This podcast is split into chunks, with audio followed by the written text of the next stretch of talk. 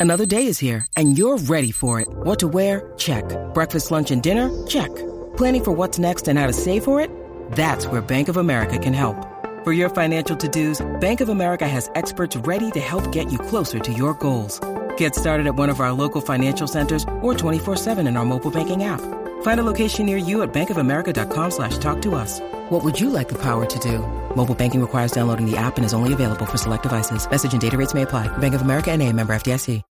When you need mealtime inspiration, it's worth shopping Kroger, where you'll find over 30,000 mouthwatering choices that excite your inner foodie. And no matter what tasty choice you make, you'll enjoy our everyday low prices, plus extra ways to save, like digital coupons worth over $600 each week. You can also save up to $1 off per gallon at the pump with fuel points. More savings and more inspiring flavors make shopping Kroger worth it every time. Kroger, fresh for everyone. Fuel restrictions apply. Okay, round two. Name something that's not boring. A laundry? Ooh, a book club. Computer solitaire, huh? Ah, oh, sorry, we were looking for Chumba Casino. That's right. ChumbaCasino.com has over 100 casino style games. Join today and play for free for your chance to redeem some serious prizes. ChumbaCasino.com. No purchase necessary. Full prohibited by law. 18 plus terms and conditions apply. See website for details.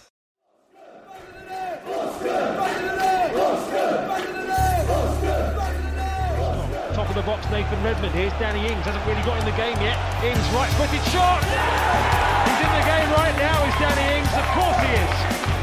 It's his first shot, and the former Cherry celebrates modestly with four minutes until half time. Puts a real dent in Bournemouth's hopes of staying in the Premier League.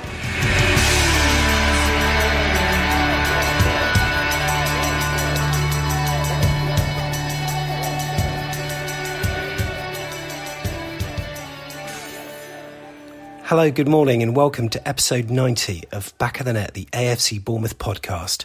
My name is Sam Davis, and football, bloody hell, it consumes me. It makes me sad, it makes me angry. I wish I didn't like it, honest to God. And over the last however many hours, I have felt really down because Bournemouth went down themselves 2 0 at home to Southampton in a pivotal match, which may have determined our Premier League fate. We won't quite know until Tuesday. Even then, it could be kept alive until Survival Sunday. And there's hope, but it would be slim to non existent.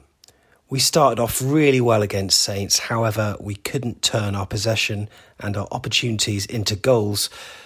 But Clinical Saints did what they needed to do with two goals at the end of each half to secure a victory in a South Coast derby. Yes, okay, not the South Coast derby. Let's just say that now. With me on the podcast, Jeff Hayward is here, and we're going to be hearing his thoughts later in the show. And we'll look forward to the games in midweek too, as well as a brief chat about Everton next weekend. Plus, in the fans' full time free for all, we'll also hear some thoughts of supporters straight after the final whistle. And boy, were they some raw thoughts. First, though, let's do this.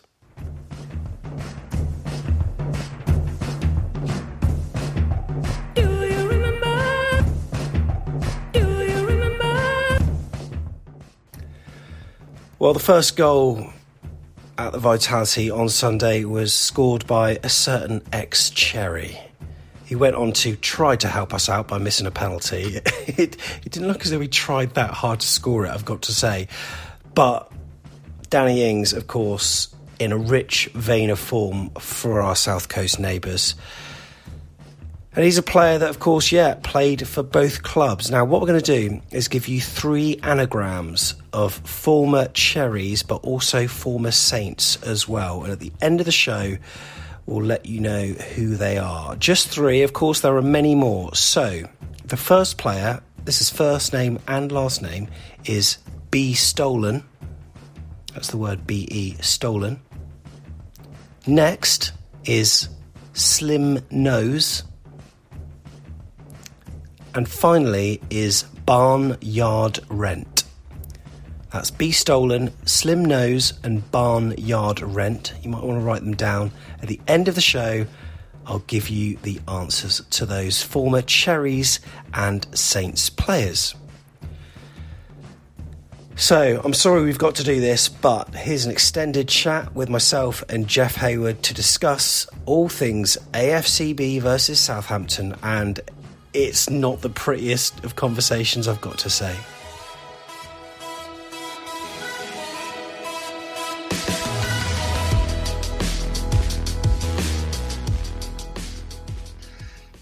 So, Jeff, yesterday didn't exactly go to plan, did it?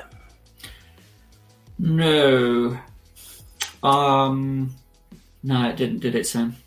It's um, we're all feeling pretty lost here at the moment, and even though it's the day after, I still feel pretty raw about it. Um, uh, and it was a really interesting game, actually, and in some ways, it summed up many parts of our season all in the space of about about ninety minutes. We huffed and puffed. We effectively didn't break through, and the person who did break through was a former Cherry.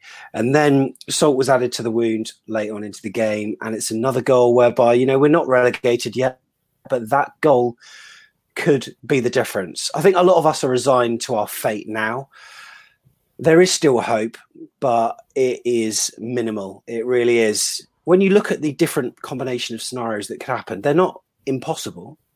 Um, and with what's happened with Watford over the last 24 hours, who knows? Given what's happened to Nigel Pearson, Aston Villa have got maybe one winnable game, but let's go to the game. So, one o'clock, teams are announced. 4 4 2, no Solanke, no Gosling. What's your thoughts? Um, I would have picked Solanke to start after the way he played the last two games and the way that Callum played off the bench at City. I'd have been inclined to keep him on the bench and bring him off. Uh, Gosling, mm, yeah. Um, again, Gosling and Billing. Yeah, I mean, yeah, I mean either or. I wasn't that bothered. I thought he'd play four four two, and um, yeah, it was pretty much as expected actually.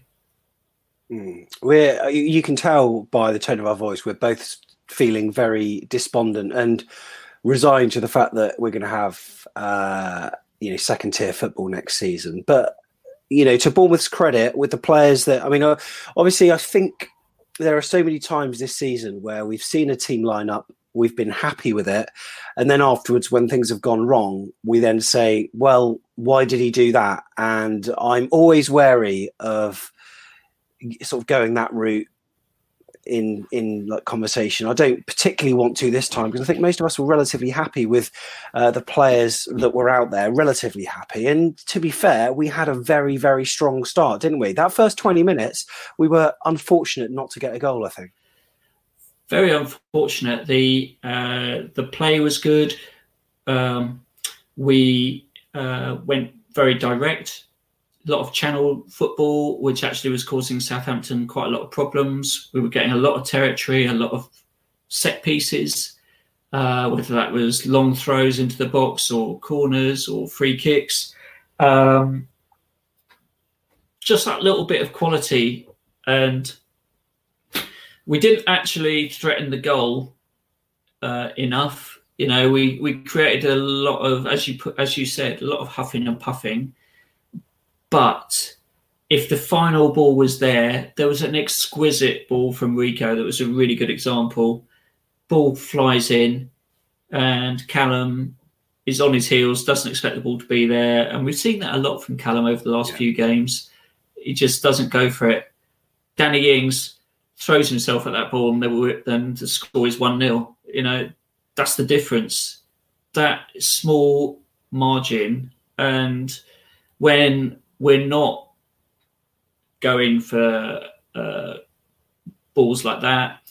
Um, you know, it, it it doesn't take long for the, the confidence just to seep out of the side. So it the longer the first half went on, I mean, Southampton are a good team. And they play good football. You know, they they're unhurried, they pass it well, and with Danny Ings up front, they've always got somebody who can create something from nothing. Yeah, they have. And as you say, the chances that we had, I mean, I make notes during matches, uh, and, you know, eight minutes gone, Rico crosses. I've got a question mark. Why didn't Callum gamble?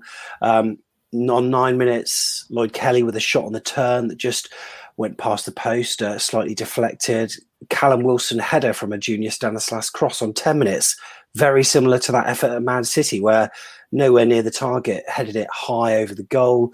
Um, and then on 16 minutes, end to end action, there was a great chance. It was smothered by Ramsdale. And then Cherries attacked really well after Lerma fed Rico, who played in Stanislas, who's kind of curved ball into the box was you know just eluded King was out of his reach. Um, and we had a ridiculous amount of corners, didn't we? And you know, Bournemouth a set piece specialist. So I was just praying that one of them was going to sort of fall for us, but it seemed to, uh, you know, Saints were very resolute in their defending, but also, you know, when they didn't win the header, it just seemed to drop kindly to them, and they managed to clear. It's just, it seemed to be one of those days, and I was just watching it with a few friends, thinking, it's one of them, isn't it?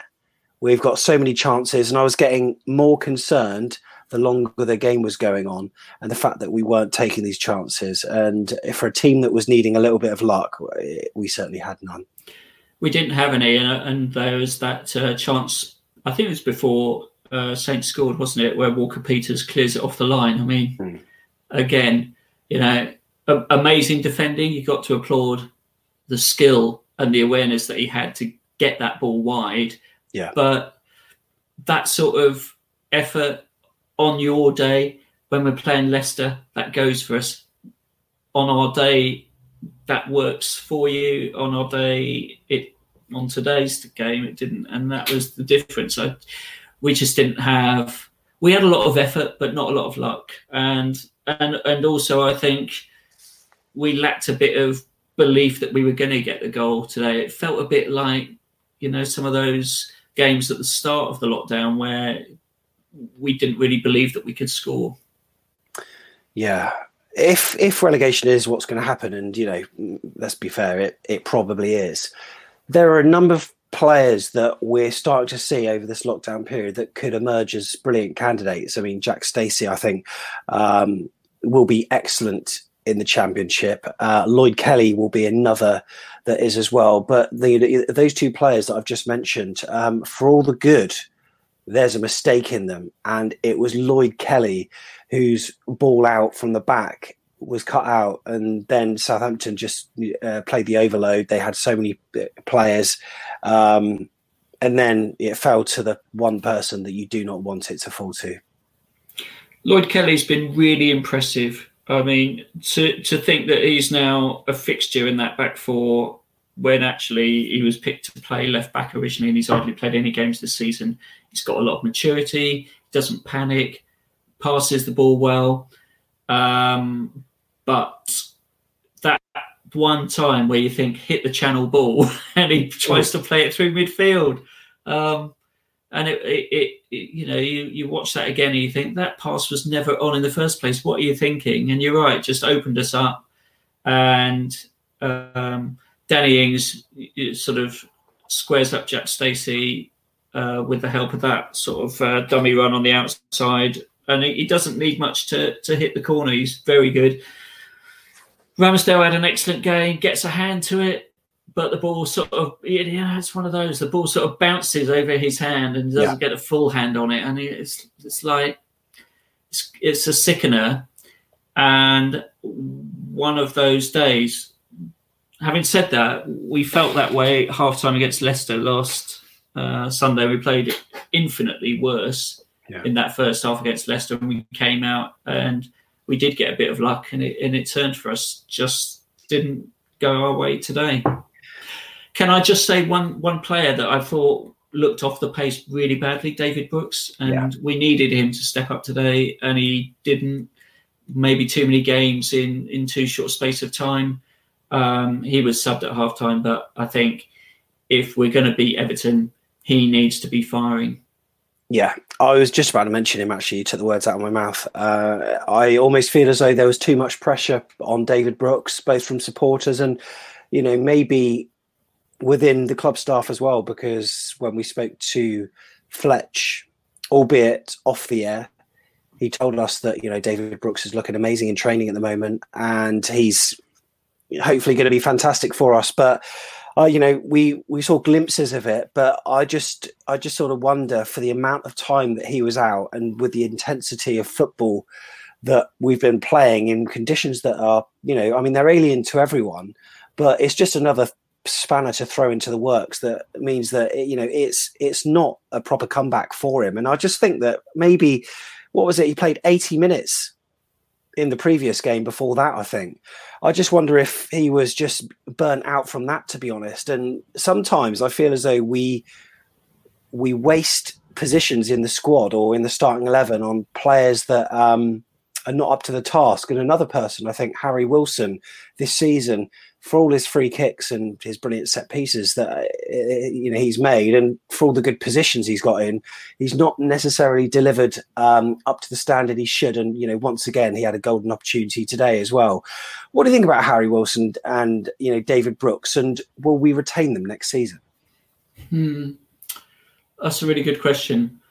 If we're given the opportunity to keep Harry Wilson, I'd I'd pass it up. I think and say you know, not for us. I, I, I don't think he's got the physical strength uh, to play the position that Eddie wants to play in, and um, it, the sort of malaise of uh, unconvincing finishing hmm. was there with him today, and and arguably in that game against Spurs, where you think he buries that shot against Spurs in the last sort of couple of minutes to give us the 1 0 uh, earlier in the season. I think he'd have buried two of those chances today and we'd come out with a with a win possibly today.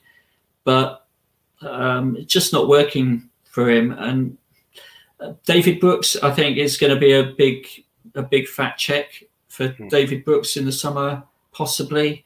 Um, it, and a lot of the players will probably have escape clauses uh, if we get relegated, and I'm sure he's one of them. Um, and I think he's a very talented player. We just haven't got the best out of him this season because of the lack of games. The injuries have been a massive issue. If we'd have had him for more of the season, I'm sure we wouldn't be in the position we're in.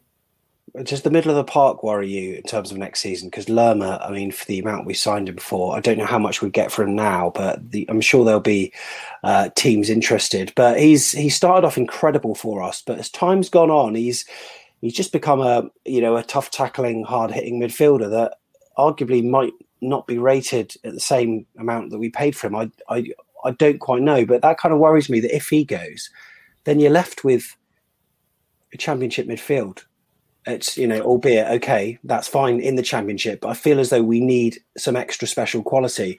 Yeah. Uh, you know, uh, you know, Lewis Cook might even be plucked out as well. There, you know, you're starting to now think, my God, what players will we be left with? Well, you know, let's let's let's not think about that. Maybe maybe let's save this conversation for the mm. next Sunday night because um, it's it's hard to take games like today and not feel really depressed. I mean, I feel deflated. I mean, everybody who watched that game just felt depressed and deflated, dejected, whatever, you know. And um, and it's it's hard to actually come away from that game and think, you know what, we've still got a chance. And you know, if Watford, without a manager, against a Manchester City side hurting from getting beaten by Arsenal and needing to find their rhythm pretty quickly before they play Real Madrid, you know, they are not going to be taking that game easy on Tuesday night.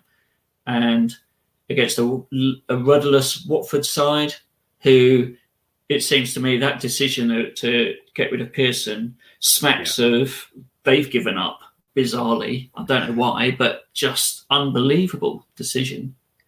So there are obviously, I mean, we'll we'll we'll talk about those matches actually as uh, you know later on into the podcast, uh, I'm sure. But um, yeah, like you say, there are conversations that we almost want to have now because we're resigned to it, but there is still that chance. So we'll park that um, park for it, now. Yeah. Um, half time came then, and uh, yeah, I, I felt pretty awful. And you know what? I think it being Southampton just added that extra bit of pain as well. I don't know about you, but um, you one 0 down against Southampton, and I knew it was not going to be an easy second half. They would not and I don't know what he had pinned to the dressing room wall or whether he needed to motivate players to that extent. But they came out really well, I thought. And if you could classify the first half in percentages in terms of um, who was on top, I would say it was like 80 20 to Bournemouth, despite the fact that Saints went in 1 0 up. Second half, arguably 70 30 Saints. And especially that first 15 20 minutes, it, it, didn't look like a Bournemouth side that was looking to get back in, almost like the Leicester first 15 minutes of the second half. And Southampton just seemed to coast, really, didn't they? Yeah, it was um, it was tough for us to to to get a foothold in the game. I think that one of the issues of playing that that uh, ball over the top is that sometimes it feels a bit aimless and you cough up possession a bit easy. And what we were doing in that first half was actually we were we were we were getting our foot on the ball and playing some good football as well. So it was a bit of a mixture of the two. And at the start of the second half, any anytime we got the ball, in, we were hoofing it long, pretty aimlessly, giving it back to them. And they were growing in confidence. You could see they were enjoying it, playing with freedom, playing without any pressure. Where we were uh, every minute that passed, it, it it was like there was another weight of expectation being lowered on top of the team, and um, you know when that uh, when that penalty got given yeah. uh, by VAR, it kind of uh, it, it, sort of uh, the air of inevitability that uh, you thought, oh, it's just the way it's going. It's just the way it is, really. Mm. I now I know that um, you know Danny Ings is the top, sort of top goal uh, goal scorer for Southampton, but I thought that Ward Prowse would take penalties as well, but he, he, doesn't. And I've not seen Danny Ings take many penalties, and certainly the stutter was something that I've not seen before from him. But Ramsdale read it and he managed to keep hold of it as well. And what was that? That was on about 56 minutes. So we still got the best part of 30, 35 minutes to go. At that point, he thought, is that the trigger moment? Because Bournemouth have always had that kind of moment. Rico hitting the post. Um, moments in the Leicester match where we won the penalty, we, you know, saving a penalty. Would it spark the team into life? It didn't happen. I'm just going to say this. Danny Ings, I loved him when he played for us. I think Danny Ings, when I saw him take step up to take that penalty, I thought he's going to miss this. Really? Because he's Danny Ings, and I, I do think that he's got he's got an affinity for the club. He's got mm. an affinity with Eddie. He didn't he didn't want to he didn't want to put us two 0 down. Mm. And I know any Saints fans listening, you know, probably conspiracy theory, whatever. But I I, I felt, and I you could tell by his expression, I don't think his heart was really in putting us down. Yeah. And and um, you know, uh, if if if that's what he was thinking, you know, uh, it's obviously everyone's a professional, right? And he scored a cracking goal in the first half, so mm. it wasn't. And he and he should have had a second. He, he had a, a, shot that went flying past the post that I thought was in in the mm. second half too. Um, but that penalty, I thought he didn't really want to score it. Funny that and um, I did I did agree. I thought I thought it was going to give us a bit of a kick up the backside, and and wake us up a bit. But we were we were just a bit off the pace in that second half. Even when we got in behind them, I mean, I, I lost track of the number of long throws into the box, the number of corners mm. where we did nothing with them, yeah. and um, yeah, we just need a bit more bit more calmness and creativity. It was it was missing, and maybe maybe we weren't helped by the fact that Stanislas obviously goes off so we lose one of our key creatives. Yeah, um, I agree. I mean, the deliveries into the box, I thought in the second half were weren't particularly good. There were times where we needed some, you know, some crosses with some decent whip and pace on them, but they were loopy and high. And the amount of times the goalkeeper claimed corners or crosses, I, you know, I, I'd have probably needed about three or four hands to count them on. It seemed to be every time we got them into the box, and you know, we did get chances. Harry Wilson was there on the end of a couple, and both of them were fantastically saved by the keeper. And when those aren't going in, you just know it's not your day. Yeah, and then uh, Solanke had that one blocked by um, yeah. I can't remember the Dutch guy, and uh, you know it it's it it was just one of those games. So is it any surprise then that uh, the goal that we do score gets disallowed for VAR? And clearly, Callum was offside, so I don't have any complaints with that. It was just like sod's law, no VAR, linesman misses that, we get a goal. yeah, and uh, you know what? I don't know if there will be any plans to use VAR in the championship. I certainly hope not. If that's where we end up, because look, it it kills the moment for me absolutely. Mm. I was going mad. I was going mental. yeah, and it, it, you know it, it, it really does uh, kill it completely. And it used to be a look to the ref, a look to the lino. Are they flagging? No. Have they blown for anything? No. That's it. Just a quick look. Um, and you know, even players when they scored would always just take a quick look to the lino to make sure it was okay. Um, but nowadays, there's just you know none of that, and uh, they're not celebrating like they used to. And it's it, you know, I almost feel like you know writing into some kind of um, you know industrial body or something with the way that um, you know the advertising association or whatever with the way that Sky Sports advertise their football at the start of the season with fans all you know em- you know ch- chanting and singing and shouting and jumping for joy with you uh, with euphoria because that's not that's not what it's like these days. In in and now it's a you know like is it going to happen or not? It's a it's a real temporary celebration. You know, once again, uh, it was ruled out. Look, it was the right decision. Of course it was. But at that moment on 86 minutes, my heart just, oh no, actually, I think it was a bit later on than that. I think it, it might have even been mm. injury time or whatever. But um, yeah, my heart just sank. And then nail in the coffin, goal number two. Yeah, um, good finish again. You know, clinical finishing, which we we didn't have at our end, but they have at their end. And uh, two 0 was harsh, but honestly, that that was a tough game. It mirrored a lot of what's gone on in our season. A number of times we've played well and got zero from the game. We've got zero from VAR. We've got uh, no luck whatsoever in any of their games, and we tried. We really gave it gave it a go, and uh, at least we gave it a go. Um, I think Southampton, on balance, were the better side they were playing with a freedom that we just weren't playing with, and they were playing with a belief, you know, confidence. They've, crikey, you know, look at the results they've had since since coming back from from that nine 0 against Leicester. I mean, mm. wow, you know, he's turned it around. They're playing with, uh, they they all know what their job is. They've got a settled side.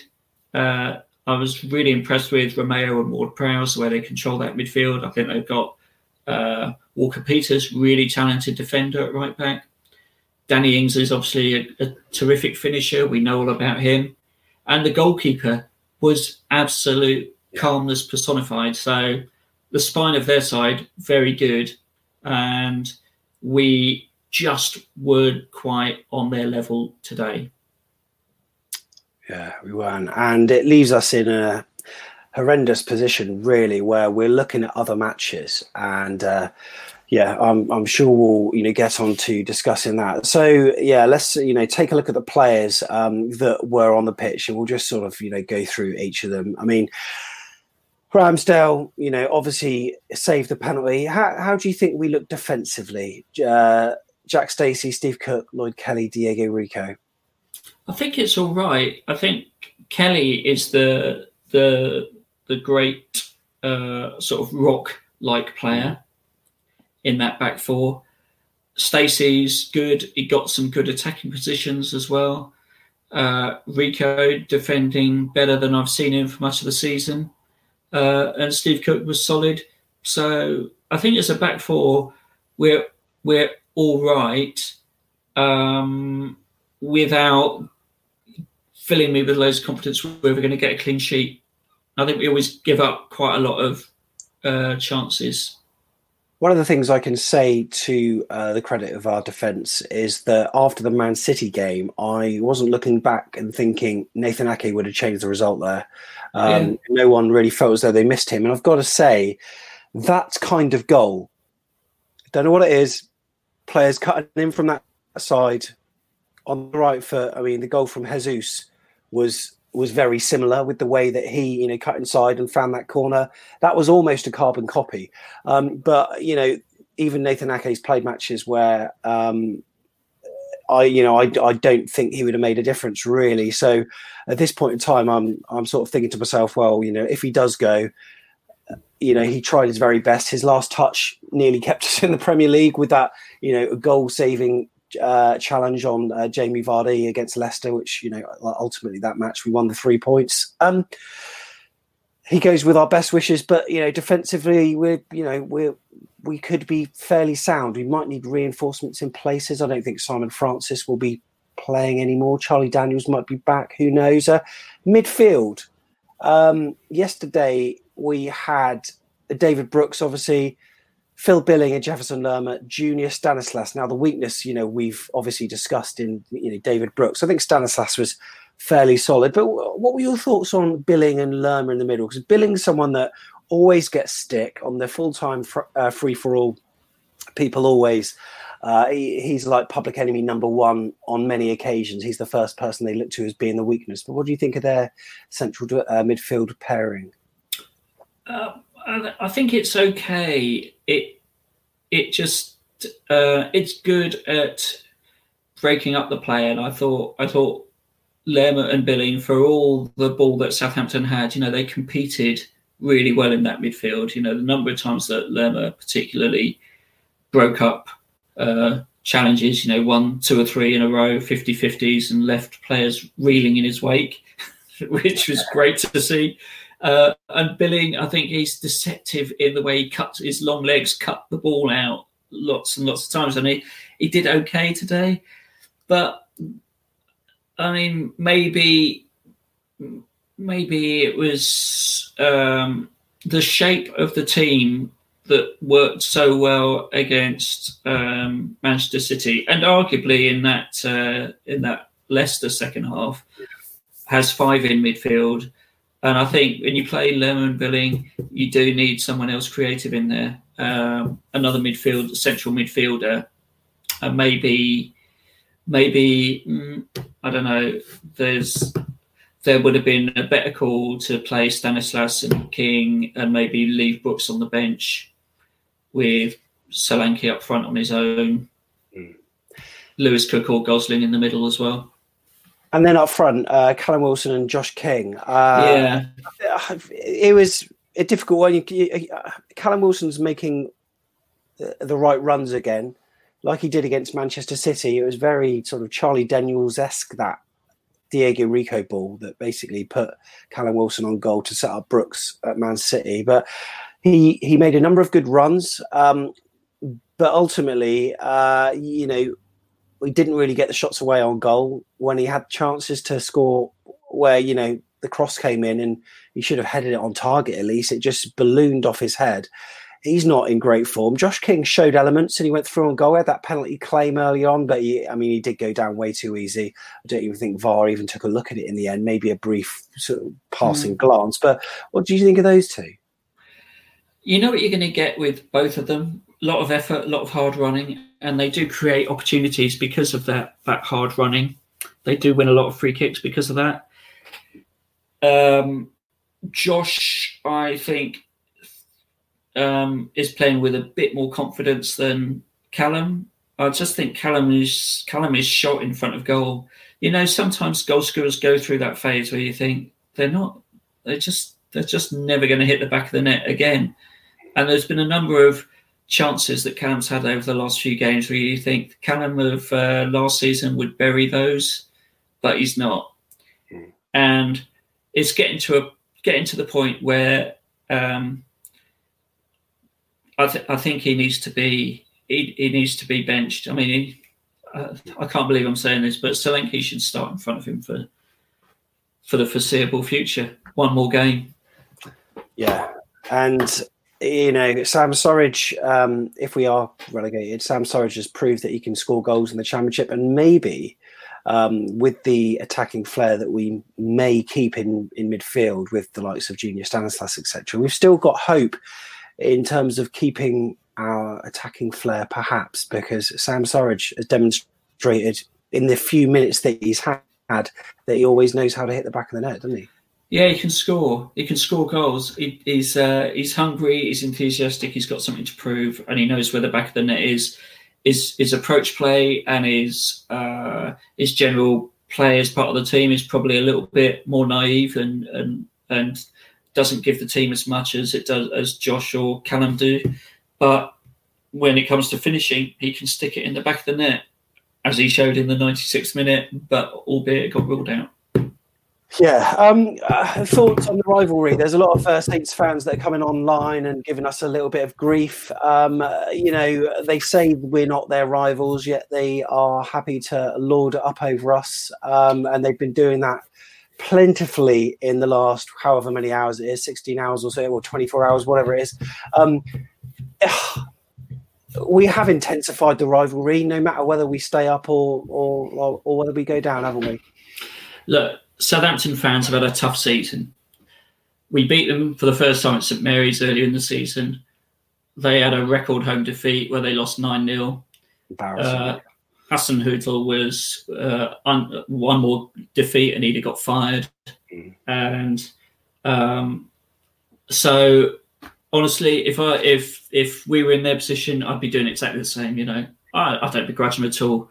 Football is one of those sports. You know, it comes around and goes around, and I'm sure that there'll be times where we get to lord it over there in the future. That's yeah. that's what that's what non-rivalry is all about, isn't it? Sam? Yeah, yeah. And you know what? Football lasts forever. And you know what? For the past two seasons, we've been ahead of them. And you know, it all depends how how long a time frame, how long a sort of uh, span you want to look at things. If you want to look things, uh, you know, very short term, you'd say that you know Bournemouth have pretty much had the better of them. That's been their first win for a few seasons now. I think it is. I mean, they hasn't they haven't won in quite a while. And yeah, um, for the first time when we do uh, sit lower than them in the table, it could be it could be curtains for us. But um, it goes on. It goes on, Jeff.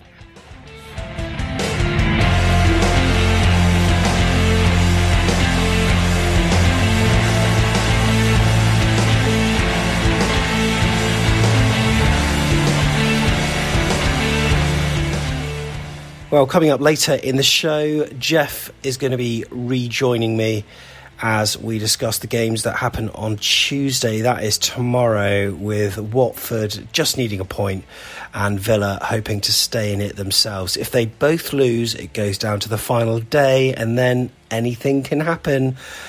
Honestly, it's not good for the heart rate, is it? But Bournemouth need to do what they can do, and well, we didn't do it this time, so will they next time? we don't know.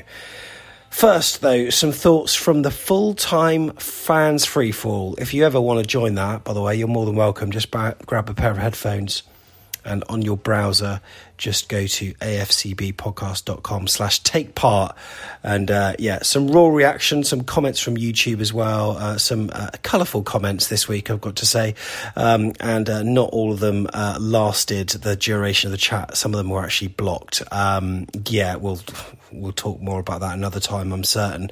However these were the raw thoughts at full time back down to earth, I guess. Um, after the last couple of performances, I mean, they put in a shift today. We, we put in a shift today, but the better team won on the day.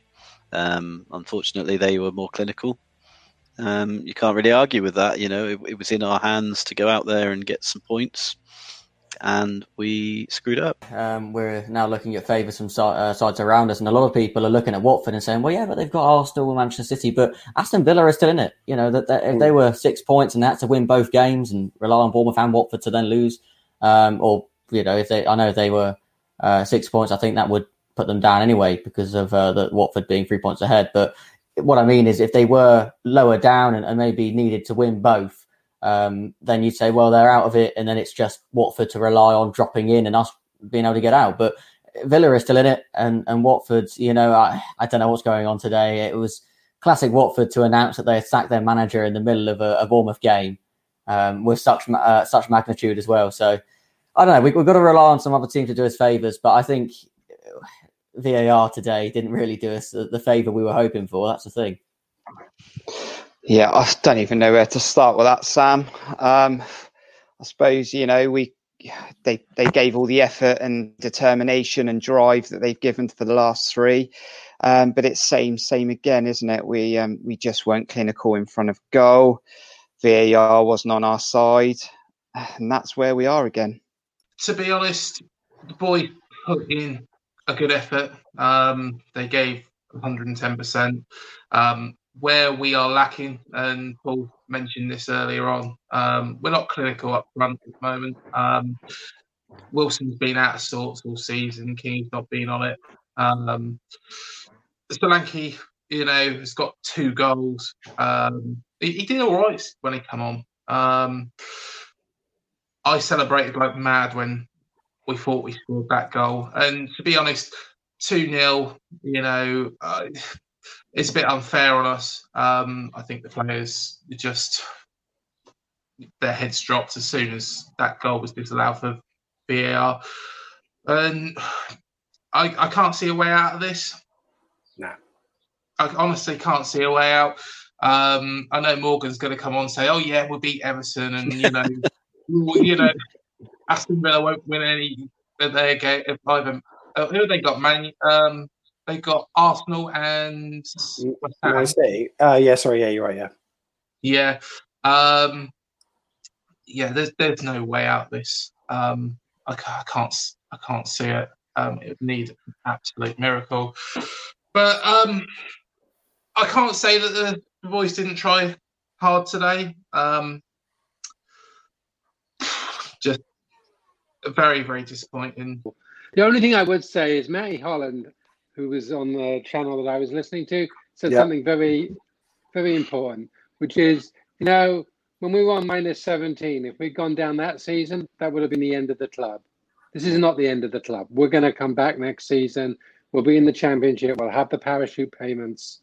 Um, I think we'll be okay in the championship if that's what what happens. I, I still have that hope for a miracle next week.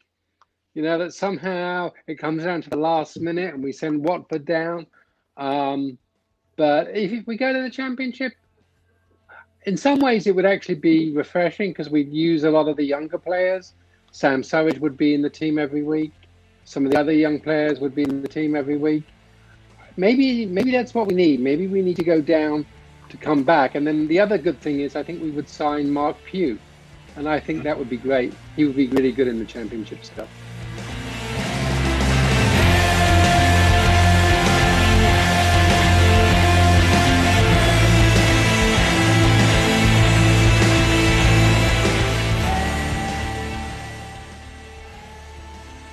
So there you go. And remember, if you want to take part after the Everton game, you know what to do. Find a pair of headphones and just on your device, whether it's a phone, laptop, tablet, whatever, go to afcbpodcast.com slash take part. Right, let's look forward to what's happening this week. Hi, I'm Scott Mitchell. I was the 2015 BDO World Champion, and you're listening to the podcast Back of the Net. So then it's going to be an interesting week to be an AFC Bournemouth fan. We've had a topsy turvy ride so far. We feel like we're at the lowest of the low at the moment. Yet, Jeff, oh, I, I, I hate myself for saying it, but there's still there's still a chance that we can somehow do this, and all eyes are going to be on Vicarage Road and Villa Park on Tuesday night in a double header where Watford entertain Manchester City and Villa entertain Arsenal. Manchester City are going to be reeling after their defeat to said club, Arsenal, in the FA Cup. And, uh, you know, of course, Arsenal, they're going to be on a high.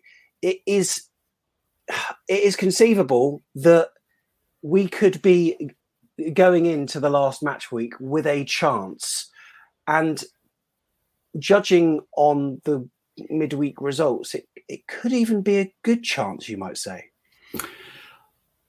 I think it is eminently possible that um, that it will go down to the final game, and we're still in it. the events that have happened at Watford, as we alluded to on the um, podcast, I think are um, qu- quite staggering, really. Um, that sort of new manager bounce, well, he's got whoever take, takes over, he's got 48 hours to prepare them for a, a game against a, uh, a smarting Manchester City, uh, who have still to get in the right rhythm. And I thought that was really interesting reading Pep's comments about the team, you know, not not playing well. He's going to want amazing performances from them in their last couple of league games, and that begins on Tuesday night. You bet you know, a million quid that Manchester City will give a reaction, and against a leaderless, rudderless Watford, honestly, if if Watford keep it down to two 0 they'll they'll have done really well. I, I can see that being a, a, a classic Manchester City five 0 four 0 whatever you want to call it, sort of game. Yeah, and, I, and I, honestly, honestly, I know I'm a positive thinking person and all that, and I know hope kills you. But if they get if they get a result, if they get a draw from that game, hats off to them because yeah, yeah. I think they're on a hiding to absolutely flipping nothing in that Tuesday night match. I think you know they. I listen to the From the Rookery End podcast every now and then because I always think they're a club that are on our sort of footballing level. Um, and they've probably got the same sort of aspirations as us. And uh, you know, there have been a, a, lot of shared frustrations. But I think that if they do get a, a, point, either you know, between those last two games, I think most of them fans will have thought they've got away with blue murder. Um, and maybe Villa as well. Now, Villa entertaining Arsenal.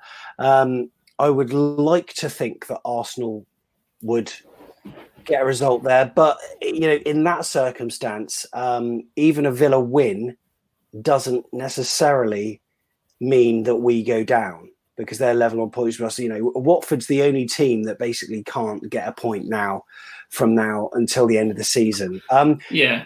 Going yeah. back to Watford very quickly, I, I, was about to say. I mean, uh, they're a bit of a banter club, really, with the way they're you know hire and fire. I mean, this this kind of you know attitude of sacking your manager, who you know by all intents and purposes is is loved and has a lot of respect within the dressing room. Um, it seems a bizarre thing to do, and the players are surely going to be a bit despondent. And uh, I don't know I, who's going to want to come in and manage that. I don't get it. And and also, uh, lest we forget, Troy Deeney is likely to be out, um, so they're not going to be at full strength. Uh, I, I look if you're if you're looking at the fixtures that Watford have got, Manchester City at home, Arsenal away, they get one point from those two games. You'll think, well, that, I didn't expect that.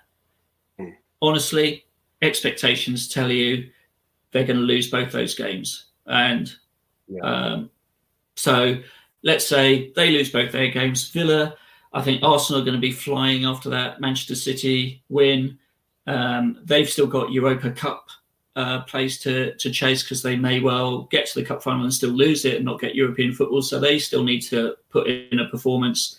Mm. Uh, Villa fans will tell you that uh, they're dreading that game on Tuesday night and the weight of expectation because they have to win that game going to West Ham final day, I think you know it's it's going to be a real toughie for them as well. So um, if Villa get one point, two points possible, uh, if they win one of those games, again you've got to say they'll have done well. But even if they win one of those games, we're still in it. Well, that's then, that's the thing. I mean, like you say, hats off to Watford if they do manage to get a point against Manchester City. They probably won't. As you say, they probably will get smashed 4 0, in which case their goal difference would be uh, exactly. you know, the same as ours. Makes it, it makes the goal difference conversation irrelevant. Yeah, exactly. It does. So, I mean, I'm, you know, I'm just calculating this on a on a league table generator at the moment, and uh, you know, I don't know why I put myself through this hell. I've been doing it almost daily uh, since the start of Project Lockdown. That would put us, uh, if you know Villa were to lose, that would then um, put us back up to 18th, and obviously, yeah, three points behind Watford. Now, Watford versus Arsenal. I think the telling match will be how Arsenal perform against Aston Villa. Because if they blow them out of the water, then Watford are going to be running scared. Um, now, Watford have got some decent players, albeit without Deeney. Sarr really impresses me. He's really quick and direct, and I don't know. He he, he seems to be one of those scary players that I would, you know, if I was Steve Cook, I would be absolutely bricking it. Um, but you know, they're playing Arsenal, Villa on the final day. They are at West Ham, which is the worrying fixture because West Ham do look good, but then what they got to play for now, given that they're safe, not too sure. But I mean, we have to win the final game. That's it. We have to win, and at least we gave ourselves the best chance in that final game, if that's the case, didn't we? Yeah. If you know, uh, this season, the games where you've thought we've got no chance, we actually suddenly seem to put in a really good performance. So we did that against Manchester City. We did that against Leicester, and um, I kind of feel that the weight of expectation will be off the players.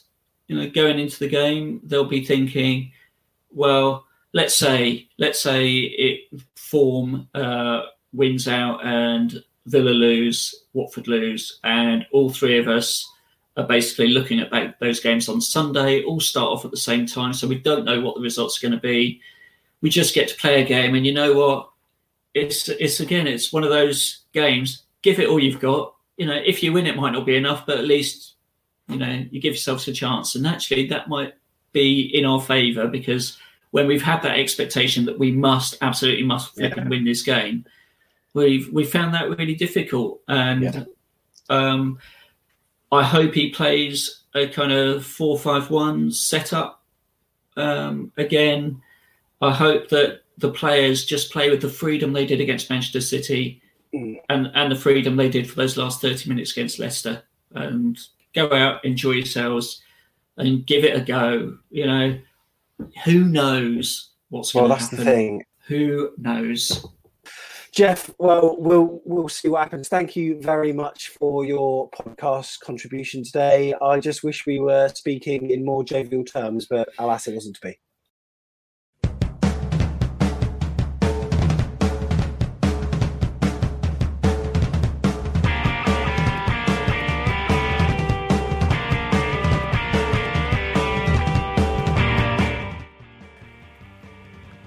So there we go. Episode 90 done in the can. Oh man.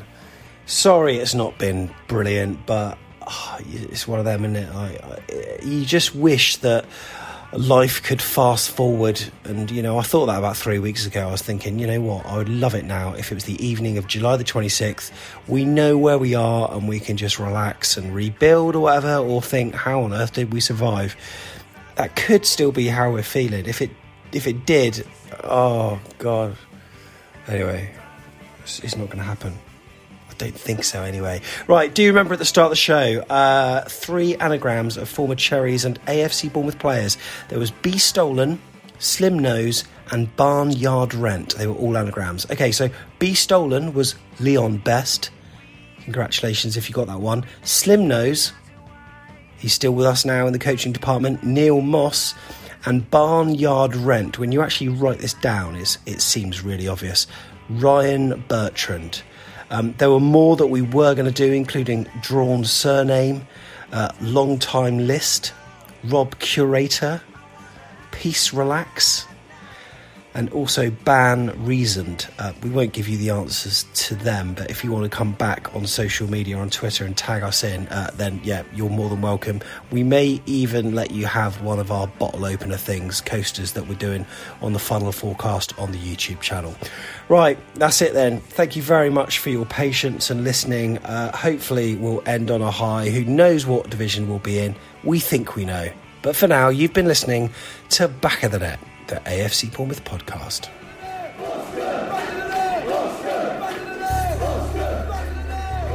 Top of the box, Nathan Redmond. Here's Danny Ings. Hasn't really got in the game yet. Ings, right footed shot. He's in the game right now. Is Danny Ings? Of course he is. It's his first shot, and the former Cherry celebrates modestly with four minutes until half time. Puts a real dent in Bournemouth's hopes of staying in the Premier League.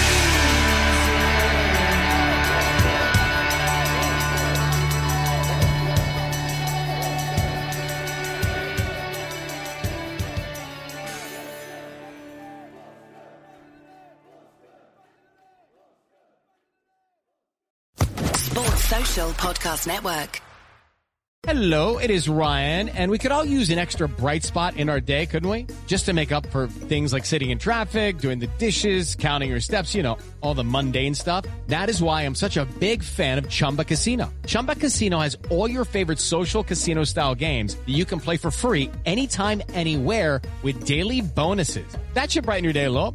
Actually, a lot. So sign up now at chumbacasino.com. That's chumbacasino.com. No purchase necessary. Group. Void were prohibited by law. See terms and conditions. 18 plus.